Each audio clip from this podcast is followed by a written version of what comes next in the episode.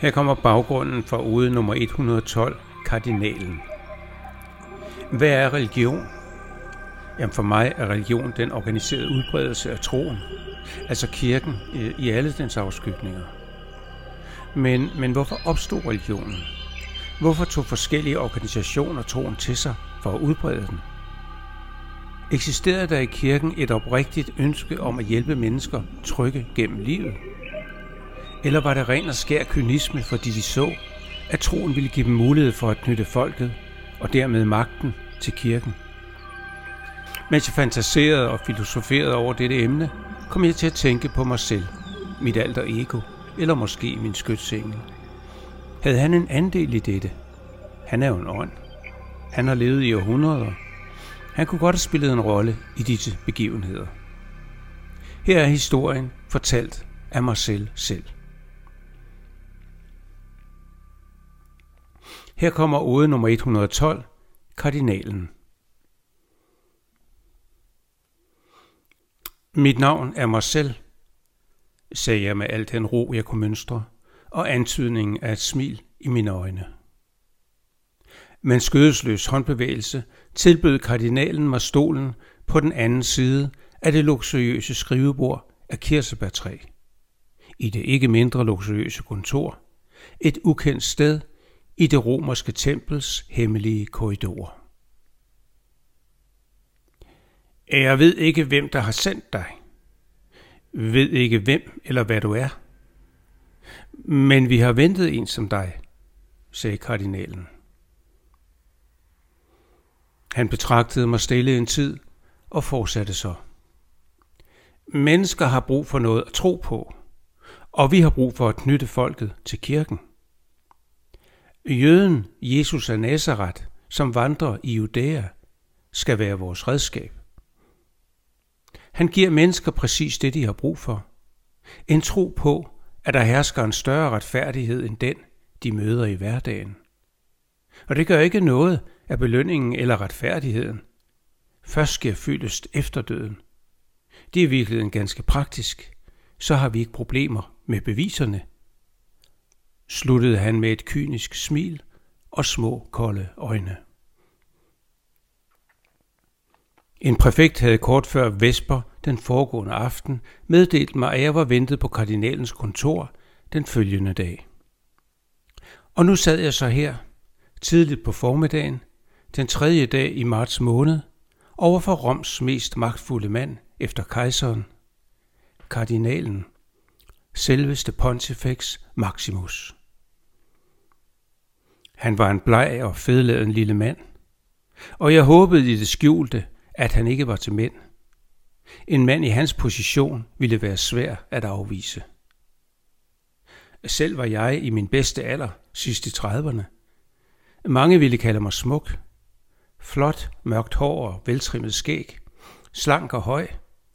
Brune øjne med et evigt, venligt glimt. Jeg gav mine tanker et øjebliks pause – mens han var optaget af nogle papirer på skrivebordet. Jeg lå øjnene nyde det smukke og elegante kontor. Han rømmede sig, og jeg gav ham igen min opmærksomhed. Han kiggede intenst på mig. Mine nakkehår rejste sig.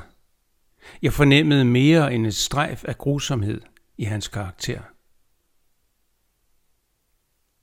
Vi ønsker at skabe et trossamfund omkring denne jøde, fortsatte kardinalen. Til det brug er det nødvendigt med en grundlæggende dokumentation af læreren, og den ønsker vi du til vejebringer. Jeg kender som sagt ikke dine kompetencer, men jeg er sikker på, at den, der sendte dig, har udstyret dig med de nødvendige evner. Allerede den næste dag steg jeg på en korbita til Judæa, og en uge senere lagde vi til i havnen i Askelon. Jeg hyrede en fører med kære og to æsler og fortsatte min rejse mod Jerusalem. Tre dage senere ankom vi til byen en sen aften, og jeg fik en seng i et firmandsrum i et lille herberg. Dagen efter forhørte jeg mig hos verden om jøden Jesus af Nazareth. Han fik, hvad han fortjente, svarede verden. Han blev korsfæstet for fem dage siden. Jeg mærkede min mission smuldre mellem fingrene. Død. Den eneste kilde til fuldførelse af min mission. Død. Jeg håber, de også får fat på hans såkaldte disciple, fortsatte verden. De fortjener også en tur på korset. Jeg øjnede en mulighed. Disse disciple kunne måske forklare mig troens grundregler, så jeg kunne rapportere tilbage til Rom som aftalt. Jeg hedder Simon Peter, sagde den milde mand, som jeg fandt frem til i min søgen efter disciplene. Vi er på vej til Jesus grav ved Golgata. Du er velkommen til at følge med, så kan jeg fortælle dig om troen undervejs. Nogle af de andre var kommet før os, og der var stor opstandelse. Stenen, der skulle dække graven, var væltet, og graven var tom. Disciplene var fortvivlede. Jeg trak mig lidt væk fra de andre, og pludselig mærkede jeg en voldsom kraft overmande mig. Alting svimlede, og jeg satte mig på en stor sten. Dit navn skal være Paulus, hørte jeg en stemme sige, og jeg var klar over, at den tilhørte den genopstandende Gudesøn. Jeg vil fylde dig med al den viden, du har brug for, så du kan sprede mit og faderens budskab. Og jeg mærkede, at jeg fyldtes, som en karaffel, der hånds under vandpumpen. Og jeg vidste, at sønnen og faderen var med mig. Jeg faldt på knæ, øjnene fulde af tårer. Og mens jeg lå der, så jeg den vej, der var beredt for mig gennem livet. Min lod var at nedskrive troen for kommende generationer. Jeg mærkede glæden inde i, da jeg indså, at jeg nu kunne opfylde såvel Guds som kardinalens ønske til mig. Og i to årtier eller mere vandrede jeg i landene omkring det store hav. Jeg lå mig døbe i Damaskus, og overalt forkyndte jeg søndens og faderens budskab. Jeg skrev alting ned og sendte pligtskyldigt breve tilbage til min arbejdsgiver, kardinalen i Rom. Uden anelse om, hvordan de i fremtiden ville blive brugt eller misbrugt. Overalt, hvor jeg kom frem, begyndte jeg mine forkyndelser med ordene. Mit navn er Paulus, forkynderen og notaren Paulus.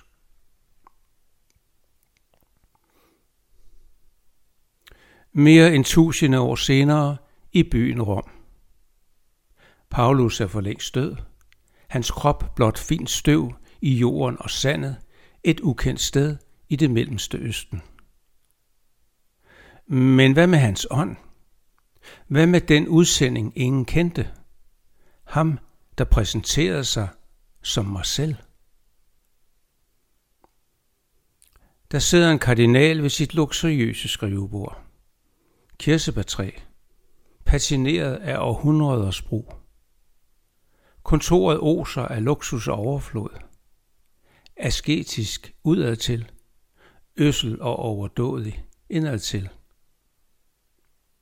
Han er en smuk mand, slank og høj, mørkt hår med let grånende tændinger, en smukt formet mund og et venligt lille smil i de brune øjne. Gennem århundreder havde kirken cementeret sin magt, straks sine fangerarme langt ind i landenes politiske og økonomiske ledelser, hersket og delt gennem en blanding af trusler og korruption. En stat i staten. Asketisk udadtil. Øssel og overdådig indadtil. I hundredvis af år var pengene rullet ind, og i alle perioder havde formuerne været langt vigtigere end troen og budskabet. Magten var målet, pengene delmålet, og menneskene og deres tro blot midlet. Uhyrligheder var foregået i kirkens navn, korstogene til det hellige land, hekseafbrændinger på tvivlsom grundlag, for ikke at tale om missionærer, der glemte næstekærlighed og rummelighed på bunden af rejsekufferten. Kardinalen bladrer forsigtigt, næsten kærligt, i nogle gamle dokumenter, opbevaret i kirkens bibliotek i århundreder. Breve, sirlig håndskrift på skrøbeligt pergament og den velkendte hilsen for kønneren og notaren. Ordene skaber billeder for hans indre blik. Stederne, duftene, lydene. Han fornemmer det hele så klart som dengang. Gjorde disse breve noget godt for verden, tænker han. Det troede jeg, de ville. Det var derfor, jeg forkyndte søndens og faderens budskab. Så sandt som mit navn er mig selv.